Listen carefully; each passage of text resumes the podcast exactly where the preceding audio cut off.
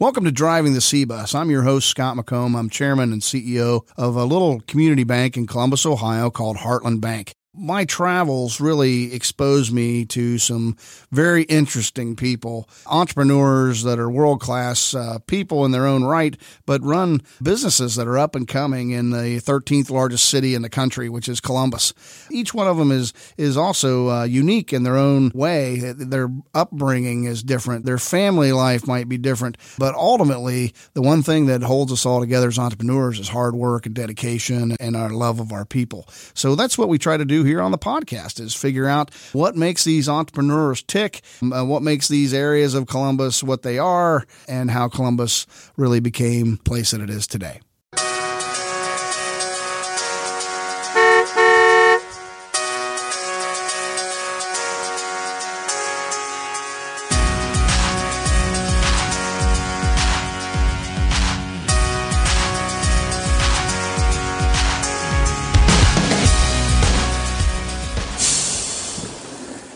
Today on the show, we have a, a very special person that's uh, really uh, made a big impact on the city of Columbus and the surrounding area, uh, and that's Mr. Brent Crawford. He's principal and founder of uh, of Crawford Hoying Companies. Um, he guided the vision of the company. He's been guiding it since 1994. Uh, in which he's grown a single investment property in one of the largest real estate firms in Columbus, Ohio. Uh, personally oversees many of the aspects of the business, including raising private equity, for specific investments, uh, you know, into income producing properties, securing debt financing, managing the relationships with equity investors, monitoring new acquisitions, ground up development, and all the other things that come with running a company of your own.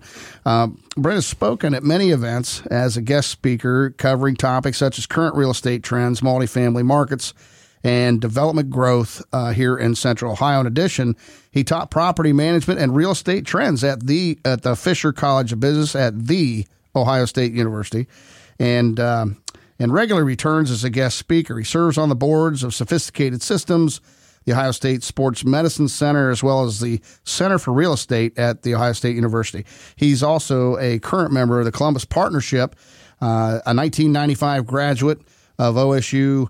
Uh, holding a bachelor's degree in communications. He resides in Dublin, Ohio, with his wife Liz and their two children. Welcome to the program, Mr. Brent Crawford. Thanks. Glad to be here. Wonderful, Brent. Uh, you know that's a mouthful. All the different the the, uh, the bio I was just reading, and uh, all the different things you've uh, accomplished uh, here in Central Ohio, and and obviously it's a household name. Uh, here now, you and your company and your partners. Tell me, um, how did you, you know, in 1995, you majored in communications. How did you get into development? Yeah, so it is a, a different story. Um, not like a lot of the other development companies in Columbus who are second generation, third generation, fourth generation. So we are truly a first generation company and started as they probably did, which is really with a single property, uh, which I purchased in in college. And it really started because my landlord at the time had bought a few homes on the same street, and I said, "Wow, this is really interesting. I'm I'm kind of fascinated by this." And he asked if I would do some drywall work and some landscaping work for him and I found it interesting, and I did, and and uh, was watching him that first year, and I thought I can do this, and so I went back to my parents. This was would have been my I guess my second sophomore year, as I say, and said to my parents, uh, "I'm interested in buying a home. I could have my friends move in with me. I can live for free, and I think I can make some money. It's I really want to do this, but my parents didn't have any any money." And so I went to my girlfriend's grandmother, who's now my wife, and I borrowed fifteen hundred dollars to buy the very first property. Um, moved my buddies in, and at that time I was making five hundred dollars a month, which I thought was a fortune uh, to live off of. But very quickly, well, it was back then. Yeah, right? it was. It was, it, and 20, honestly, it was all the money I needed to do what I needed to do. But at the same time, I wasn't spending it. I immediately caught the bug and said, "This is what I want to do." So I saved the money up to buy another property as quickly as I could do, and actually got my wife, girlfriend at the time, she bought the house across the street for me and did the exact same thing. And so we were pooling our money together at that point, and two led to three and so forth. But like anything, there's always when people say they're self-made. I, but I don't really believe in that statement. Um, there's always somebody along the way that helps you out. I mean, you can it takes initiative and drive to do it, but the reality is there's people in your life that have an impact. And I went back to my high school, my uh, again after my sophomore year. And Where'd you go to high school? Batavia High School down near Cincinnati, Batavia, a small yeah. small school. I think I had about 45 kids in my graduating class. Uh, essentially, a small farm community. And went back to uh, see my history teacher, Gary Schroff, who was one of the most influential people in my life. And one of those kinds of guys, when I was a freshman, you, you didn't like him because he was so hard on you. By the time you were a senior, you thought that's the most important person I've ever I've ever met. And so I went back to see him, told him what I was doing, and uh, he said, "Wow, that's that's fantastic. I actually own some some real estate as well." And I was, to be honest, shocked at the time because he was famous for dr- driving sort of junky cars, and I knew he lived in a very very tiny house. But as it turns out, he was you know relatively wealthy and had been saving his money. and he said, well, I'd be interested in doing a deal with you if, if you want to do it. And I'd never contemplated really other people's money in the sense from an investment perspective. I'd borrowed that initial $1,500, which I paid back. Um, but so I said, great. And I came up with the idea, which is a common model, really. I said, uh, well, how about if you put all the money in and I do all the work and we split the profits 50 50? And that was the start of it. He, I found a house for $58,000, 2228 Indianola Avenue on campus. And uh, we purchased that, but a quick side note of, of something that was amazing out of that from a trust perspective is this was sort of pre-computer and the title company called and said, "Hey, there's been some a mess up on the paperwork. We forgot to include Gary Schroff in that paperwork, and there's going to be a little bit of a delay." So I called Gary and told him, he said, "No, don't worry about it. Just put it in your name. It's it's no problem." And then he mailed me a fifty-eight thousand dollar check and to me personally. Wow. And I put the house in my name, and this was just my history teacher and that start was the start of a great relationship. Uh, we sold that house and did very well on it, and he ended up doing some future investing. How's Gary? Uh, from Gary there. still So- around? Gary's still around. Yep, I see him uh, not as much as I'd like to, but once or twice a year he comes up to Ohio State games and we catch up then. So Gotcha. he's had a huge, huge impact on You me. guys still do some business together? Do you? We do, yeah, we do. Our our business is certainly transitioned, like any business does, and and it started with really just meeting people, and and Gary was certainly one of them. And I had at the same time because I needed uh, insurance. I was working at Nationwide uh, at the time while going to school full time, and I essentially had a full time job at Nationwide, and then at, at this point probably had seven or eight properties on campus that I was taking care of, and met a lady sitting next to me who didn't need to be working but was working because she wanted to. And turns out, you know, she kept asking what I was doing, and she said, "If I gave you a couple hundred thousand dollars, what what could you do with it?" And that led to that relationship. And then over over time and doing deals, you meet owners, investors, people in the brokerage business, and I met a couple individuals who go to the next level. You know, when I first got the hundred thousand dollar investment, I thought it was fifty million dollars, and then the first five hundred thousand, and then I had a guy um, say, "Hey, can I give you a couple million dollars, and what could you do with it?" And I remember he handed me a check in the McDonald's parking lot it, to me personally for two million dollars. And I thought these people are crazy. you know, this was this was this was the early days, really, and from a trust perspective, and and something I certainly would advise other people to do. But I had developed relationships with various people, and, and that guy in particular has you know, invested many Right. millions in, uh, with us since then. So it's um, so it started with really just one, and that and that experience at Ohio State.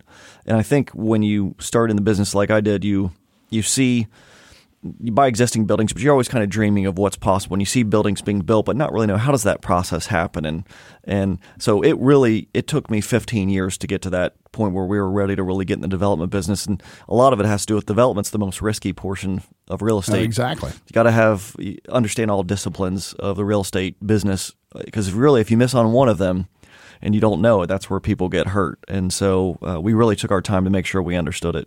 Now you didn't start off building places like Bridge Park, right? I mean, so we started off on Indianola Avenue. We started off with where was the first house that you got with your buddies or you had your buddies move yeah, in? first one was 2182 Indiana Avenue. Indiana, yeah. Yep, and then my wife bought 2187 Indiana Avenue, and then we bought 2230 Indiana Avenue. And so I was just buying all around North Campus at Yeah. Ohio State. Gotcha. I used to live on Indiana Avenue. Oh, really? Believe it or not, yeah. Back in the day, I forget the uh, I forget the address, but it was a block off in Indianola. Yep. Uh, Indiana Avenue. exactly. Yeah, North Campus. Yeah. Yeah, it was a great, great That's place. where I met my wife. Actually, Met my wife Amy uh, when I was living in that house. Yep, and we So- stayed there after we got married as well for a year, year or two until we. Yeah, it's a neat, neat community there. It Of course, bleeds into Clintonville and such. does, yeah. Now you talked about uh, you know leverage, obviously, in development. Uh, you know, you have to have that element of trust that you've just uh, emulated there, and and uh, it can really get you sideways if you don't have that. And got to y'all remember also developers have a reputation uh, that lives with you forever, Mm-hmm. Yes, right? yep. So uh, your relationship with your history teacher is probably something that you, you maybe that or is that is that where you learned? Uh, tell me tell me a little bit about how you learned your your your level of trust and the speed of trust and how you use that in your business. Sure. I- I think for us in our company success, we pretty much bring it down to relationships we have with each other in our company and then with our partners, our investors, our lenders. Those are all crucial parts and we take tremendous pride in that. And and from a trust perspective, both us trusting the guy next to me in the office that he's doing what he's supposed to be doing, that he's doing it the right way, an eth- ethical way, and I think our investors feel the same about it. They know, you know, it's always about what do you do when no one's looking. And I always sort of take it back and where our relationships really grew, both internally and externally, was through the downturn.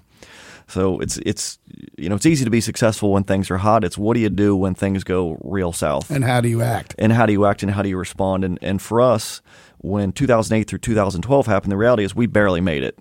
Um, it was an extremely challenging time, but I tell everybody, and I still say to this day, the best thing that ever happened to us.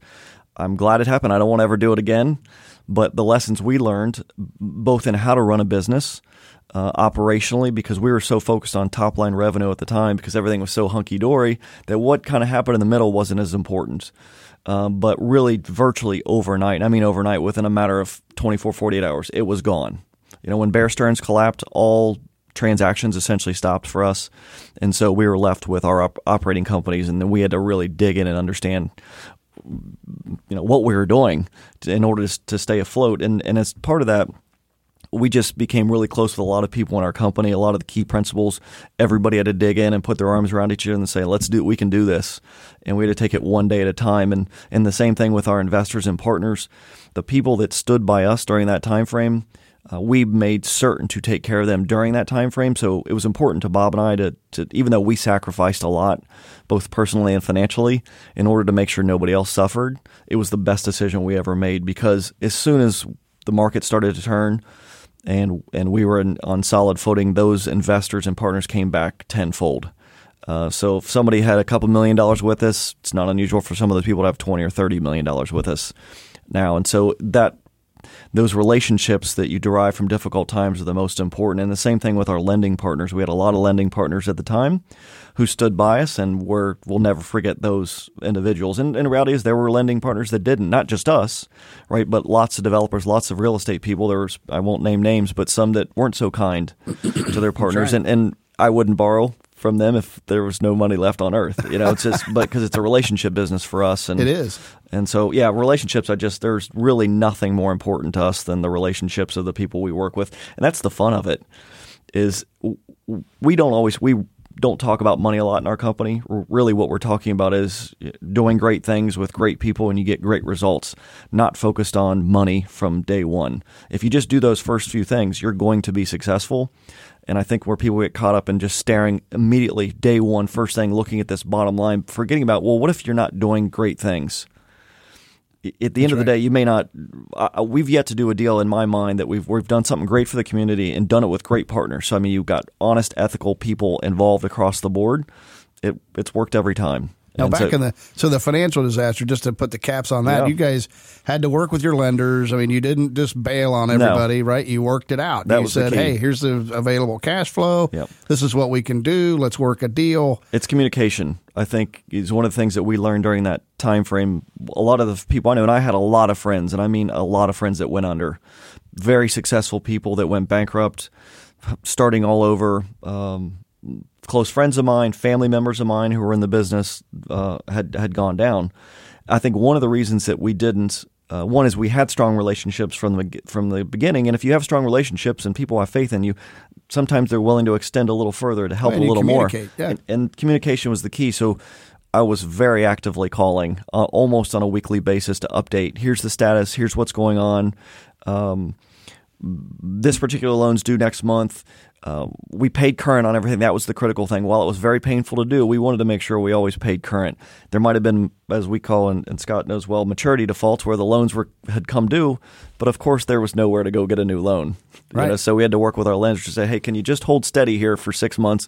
Let me work through this scenario, and we did, and we worked through it systematically one at a time until uh, until they were all taken care of. And I, but we used that knowledge that we gained through that time to also have vision for what might be coming and to be prepared and to better understand the risks that are involved. And we want to make sure, and we did to some extent, but we want to make sure the next turn downturn comes.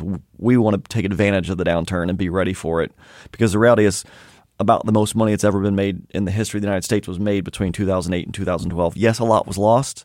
No, the, but the, fortunes were not made. nearly as much that was made. That's yeah, correct. Absolutely. Yeah, we uh, we we you know we, we worked with people like yourself. We worked with you right mm, during yeah, that absolutely. time frame, and uh, and there was there's a marked difference between the people that decided to, to communicate and and make hay with what you have versus throwing the keys at you. I had some right. guys, uh, you know, like yourself, that they would uh, want to communicate. We constantly getting updates. We're going to work on this together. Mm-hmm. Uh, we're all in this together. And then I had others that just said, "Well, give me this, or I'm going to throw the keys at you." Right. And I just said, "Okay, well, I'm going to catch the keys," and and that's where we were able to just turn those portfolios turn around. You know, yeah. it's, it's just a matter of time for that heals itself. But that was a devastating thing here for not only Columbus but for the nation uh, and the world. Um, you know, built on the fact that real estate will always uh, everyone has a right to own a home, which is not true. Nope. And uh, and that real estate will always increase in value. You know. Right. So, um, uh, tell me about you guys have a unique makeup of the ownership of your company and your partners, and you've added some people,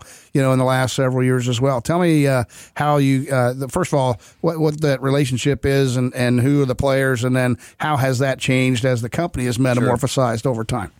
So Bob Hoying is is my 50-50 partner essentially in Crawford Hoying, and we met uh, in '98 uh, randomly on a golf course. Is how we were put together. He was in his first year in the NFL, and I was doing my real estate thing, and we randomly got paired together one day. Uh, I went out to play by myself, and so did he. And the, I remember the guy in the clubhouse said, "Hey, um, there's no availability. There's somebody out there," and I don't like to play with strangers. I never have but I really wanted to play. I remember it was 75 and sunny. It was a gorgeous day, so I'm like, okay, I'll, I'll, go out and play. And he happened to be standing on the tee box, and I graduated the same year he did. I was a massive Ohio State football fan, a huge Bob Hoying fan, and so uh, so we hit it off right away. And by the end of the round, he you know, was asking what I did. I I never asked what he did.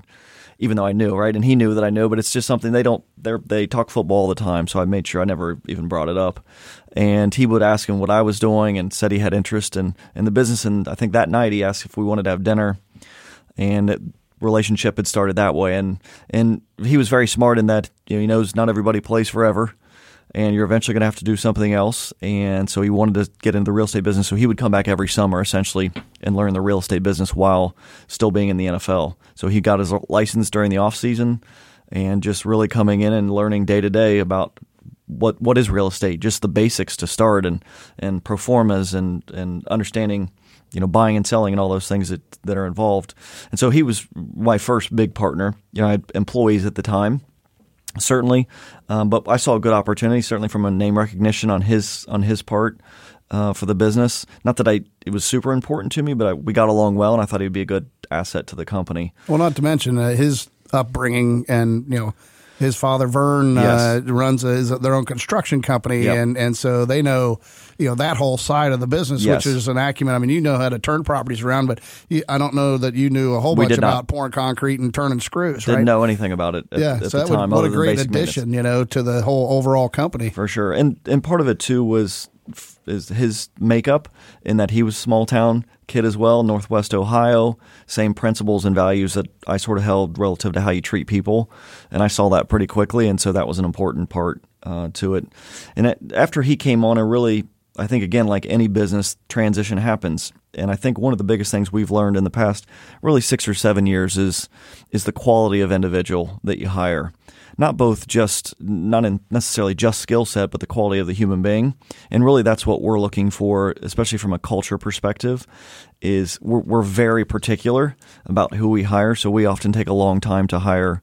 Uh, to hire people because we they have to fit within our group and our company and how we interact with each other and the trust and um, you know part of it's we're a lighthearted group we want to have fun doing what we're doing and but we also want to work with people that when we when those people go out into public, that they're a great representation of our company, and people really we want to know be known as great people. That's really first and foremost because I think if you have that relationship, people want to do business with you, and that's really what it's led to.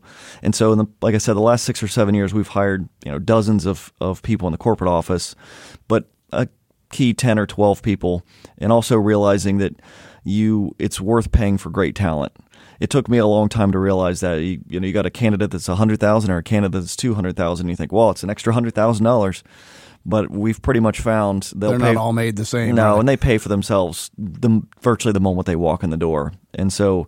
Uh, we've really just uh, put together what we think is best in class team uh, that really understands the full gamut of development. We have somebody really who's an expert in virtually every part of the business, and sometimes multiple people. And a lot of the people are also they're experts really in three or four different areas. You know, Nelson Yoder, who's one of our uh, is our development partner in that part of the business with uh, equally with Bob and I.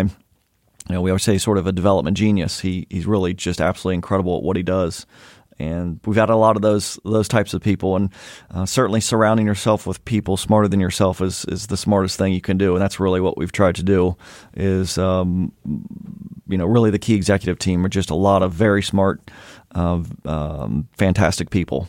So the the company has metamorphosized over the last, I guess it's been what twenty five years. Yeah, twenty five uh, year uh, anniversary just uh, two weeks ago. Oh, congratulations! That's yeah. awesome.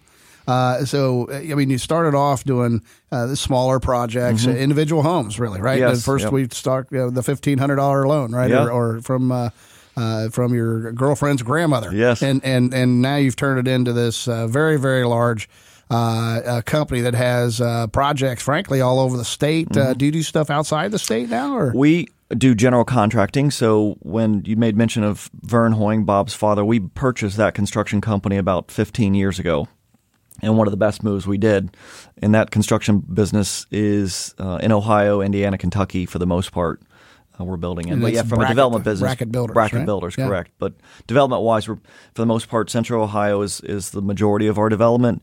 Uh, we have a very large project going in downtown Dayton, which we absolutely love. We're just uh, it's been an incredible thing for us, and the success I think of what we've been doing, of course, like any business, has led to other opportunities, and so we have some really big announcements coming that we haven't announced yet. We're very excited about in this market, and then we're we're being contacted. I would say it's pretty much every day, but a lot of times by municipalities so they they've seen what we've done for Dublin or Upper Arlington, and they're calling and saying, "Would you come to our market?" To do something similar. Right. Well, you know, uh, everybody in uh, in Ohio anyway, in these Ohio markets, they're revitalizing distraught areas like uh, mm-hmm. you know Dayton is kind of a rebuild, right? And and uh, and you know, I know the people out there really appreciate their uh, relationship with you guys because no, no, one else was really coming in and doing anything, right. and so, uh, but now they are mm-hmm. because they see what you're doing and what you've done out there. Um, so it's kind of contagious, right? Yeah. When you get uh, quality projects. Well, I'm proud of that for sure for Dayton because we truly were the first ones. When we got down there, there was nothing happening. I mean, every news story was a negative news story. It's this business leaving that business, and it was just truly distraught. But we also understood that there is always some rebirth, and there was enough uh, successful pieces of downtown Dayton. One, we had a mayor uh, Nan Whaley, who understood what it meant to try to revitalize the downtown area and the, the steps it was going to require. And so when we met with them initially, and sort of the package they had to put together was a, there was the only way from a financial perspective because there was risk there on our end. But we thought, hey, with the fact that there's really been no new housing for 30 years doesn't mean people aren't living here, but they just haven't ever built it because they were afraid. And we yeah, said, listen, I'm we, willing to take risk. Willing okay. to take risk. And there is risk in it. And, and we, we believe it's measured risk because you look at the components that are involved in a development deal. And one of them is what is the city's participation? What is their invested interest? Not just monetarily, do they want it? And in this case, Dayton really wanted it and they were willing to invest monetarily in it. And so we knew from a process and procedure that it was going to be uh, uh, somebody working hand in hand with us to get it done. And really, honestly, it's the most successful project we've ever been involved with. So, our Water Street project surrounding the baseball stadium down there, Fifth Third Field, we did our first 215 apartments, which even our lender at the time was like, You sure you want to do that many? It seems like. And I said, Well, you got to have enough density for it to make sense. We were essentially 100% leased at certificate of occupancy on 215 apartments. I've never heard of that at any development anywhere wow. in the state of Ohio before. That's awesome. We did build another 60, same thing. We did another uh, conversion of a 100 year old warehouse building, which is one of our favorite projects we've ever done. 132 units essentially within a matter of a month after we open, it was full. And we're building another 120 right now that'll open this fall. And uh, we've a, f- a few other big projects we're getting ready to start. We just did a Fairfield Inn hotel down there. Same thing, no new hotels in 30 years, and that was one. Same thing, everybody was like, ooh, this seems risky. It is the fastest, uh, our hotel operator uh, who has roughly 60 hotels in the U.S., said it's the fastest lease up of a hotel they've ever had. So it's essentially running at 100% at all times. And no one would have guessed downtown Dayton. Wow. So we're proud well, to be part UD, of that. You got UD down there. Yeah. There's uh, companies moving in. I mean, yes, especially Dayton. now CareSource is really exploded. Oh, yeah. Yeah. Yeah. So, and, and what it's done is, and we, we encourage this. I tell people, there's some, certain people I tell, they're like, why I would keep it a secret. I said, nah, we want it. We want everybody to know. Go and redevelop Dayton. There's plenty of opportunity for people. And, and the reality is, the better that the rest of the city comes up, I own other properties there. Right, you know, yeah. I want it to keep rebounding. So let's see the whole city uh, come up out of the ground and, and a rebirth. And there is, there's virtually a new announcement every week now of something positive. Um, new developments, new companies moving back downtown. And I look at it and compare it to Columbus. I say Columbus is, you know, in the sixth or seventh inning of what we can be. They're still in the bottom of the half of the first, you know, maybe early, you know, uh, uh, top of the second inning down there as far as what's possible. Now, not everybody, you know, is on the gravy train, right? I mean, when yeah. not everybody's on the, the, the bandwagon whenever you go to do some of those developments, right? And it takes time. I, I remember when you were amassing the the ground in in uh, Dublin, for instance, you know, and uh, the, so here comes this project, and you know, you guys were kind of on your own yeah. until because you didn't have you had to make some believers over yeah, the course absolutely. of time. Uh, of course, the city of Dublin now is a great partner. Yeah, uh, but at the time they were kind of a wait and see thing, right? I mean, they a little bit. They had a, they did have the same vision. I will say that because their master plan called for something similar. But what their hesitation was was like anybody was, uh, this is a plan on a piece of paper, but you actually have to pull it off. And what we were proposing was large in scale. Uh, Very large. Uh, yeah, unprecedented, really, right. in terms of the speed in which it's come out of the ground. And and while I think other people, when I had friends even now that come up to me today, I was like, I was 100% sure that thing was going to fail. I was 100% certain of it. I mean, good friends of mine. And I said, I know, I know you did, but we believed in it. And there were there were reasons. Some of them are micro for us, and that I live in Dublin, Bob lives in Dublin, Nelson lived in Dublin. A lot of our principals were there. Our office was headquartered there. We knew we knew the wealth that was there. We knew the corporate headquarters. We knew the lack of housing was enormous. The lack of restaurants, hotels, hotels, a nice hotel. Yeah, it was all it was all missing, and uh, just the the pieces and parts aligned. And the reality is, while uh, one interesting thing about Bob and I, Bob is very conservative, and I've typically been very aggressive. And over the years, we've sort of both met in the middle. And obviously, the downturn will do that to, to someone. Although we, I don't believe we were being aggressive at all during the downturn. We got caught up like lots of people did.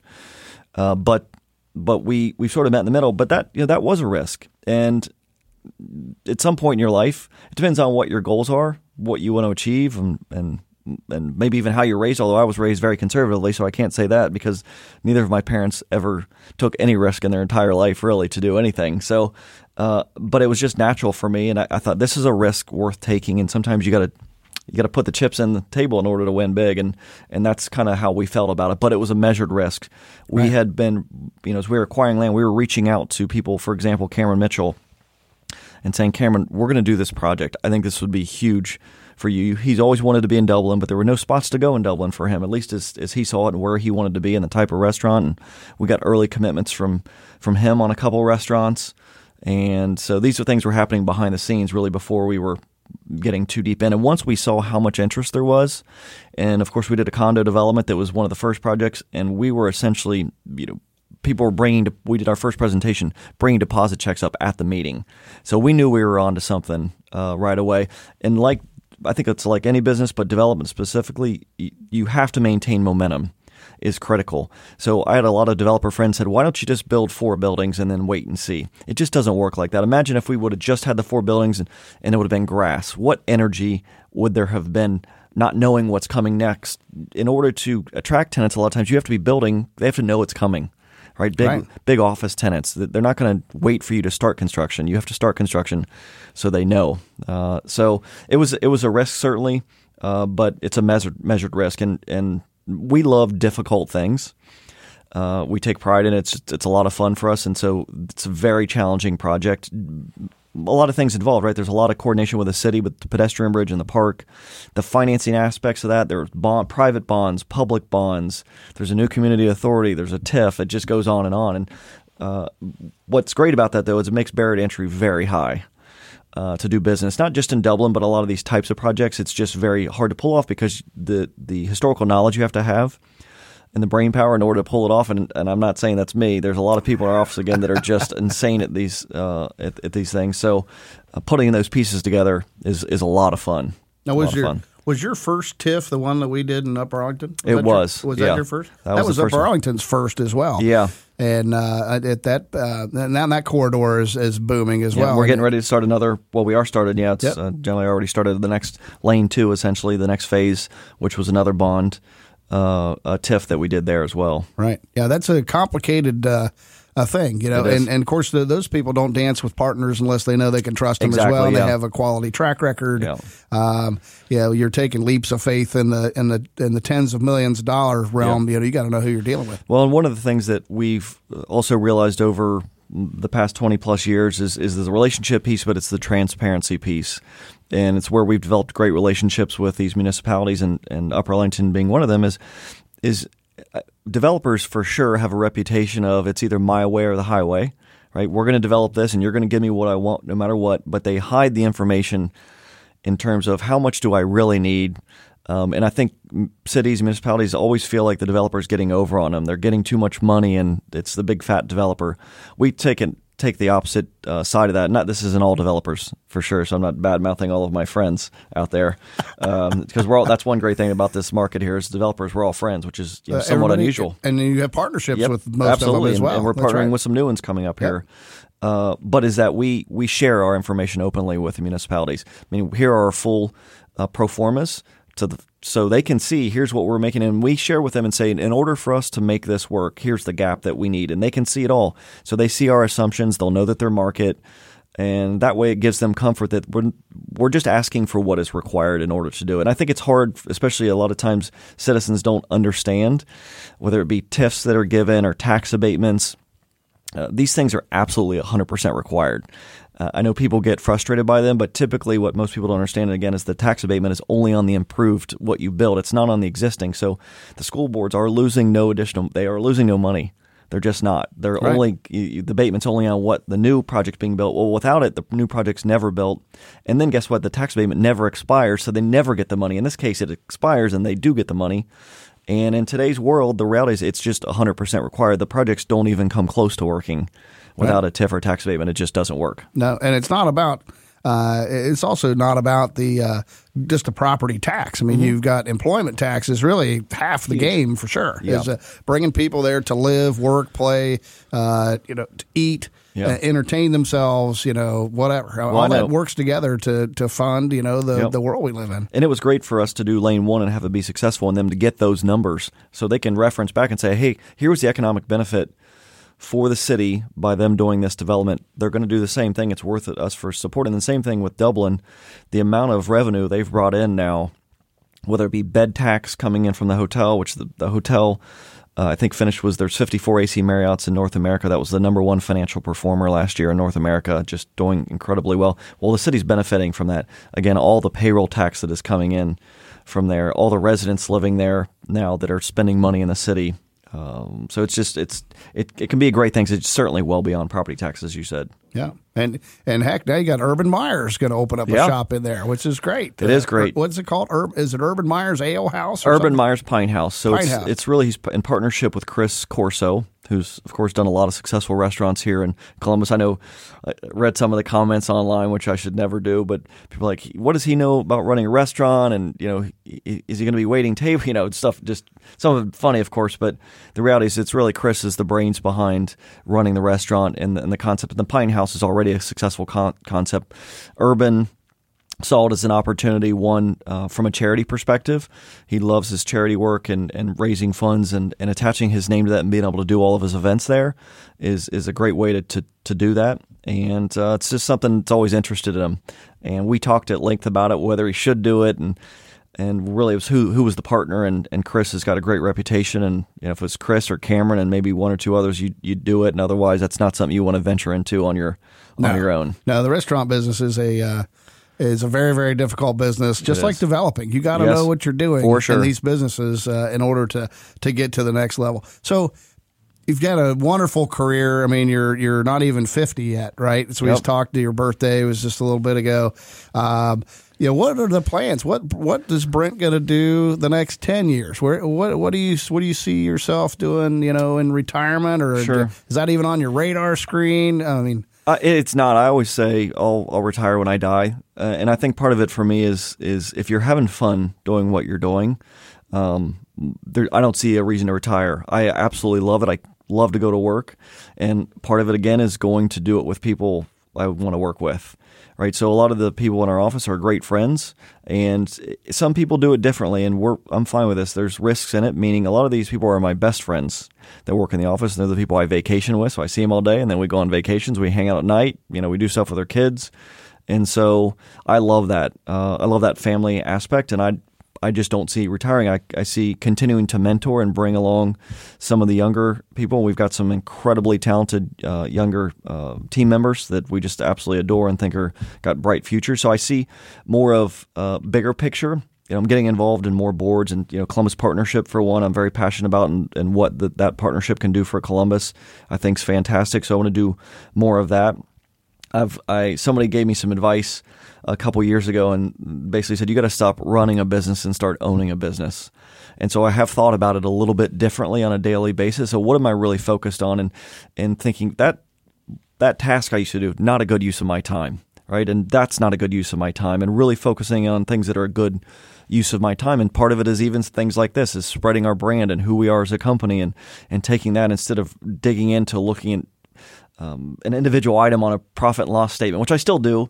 I still think it's important for me to be in touch with all of the entities, so I, I still review all the financials every month. But there are still there are tasks that I stepped away from. So Right. I see staying very active. I see the company doing more of what we're doing, getting more opportunities. Uh, and again, we have some coming up that we're very excited about that I can't wait to get announced. I think are a bridge for us into the next phase of the company in terms of what our opportunities will uh, will be. And at the same time, I do. My wife and I absolutely love to travel. It's our favorite thing. We just got back from from Italy. We're getting ready to go to Morocco. nice. Uh, yeah, we love to travel the world. So That's uh, I definitely will continue to do that. That's for sure. Well, you know, uh, Brent, I, I can't thank you enough for being on the program and and uh, Glad to do and for it. your con- your contributions to the city. I mean, as uh, uh, you're one of the city's largest developers now, you came from nothing, uh, built it up yourself, uh, first generation business. Uh, you've uh, really surrounded yourself with quality people, and that's what that's how you build a culture of a is, yep. company. And uh, and and you're just uh, proof in the pudding here of uh, what good hard work and success and the speed of trust For sure. uh, can affect not only communities but individual uh, companies. So uh, I just want to thank you for driving the bus and being on the show. Thank you, and I appreciate your partnership as well. It's been a it's been a great run uh, with our two companies together. So thank you. That it has. Thanks.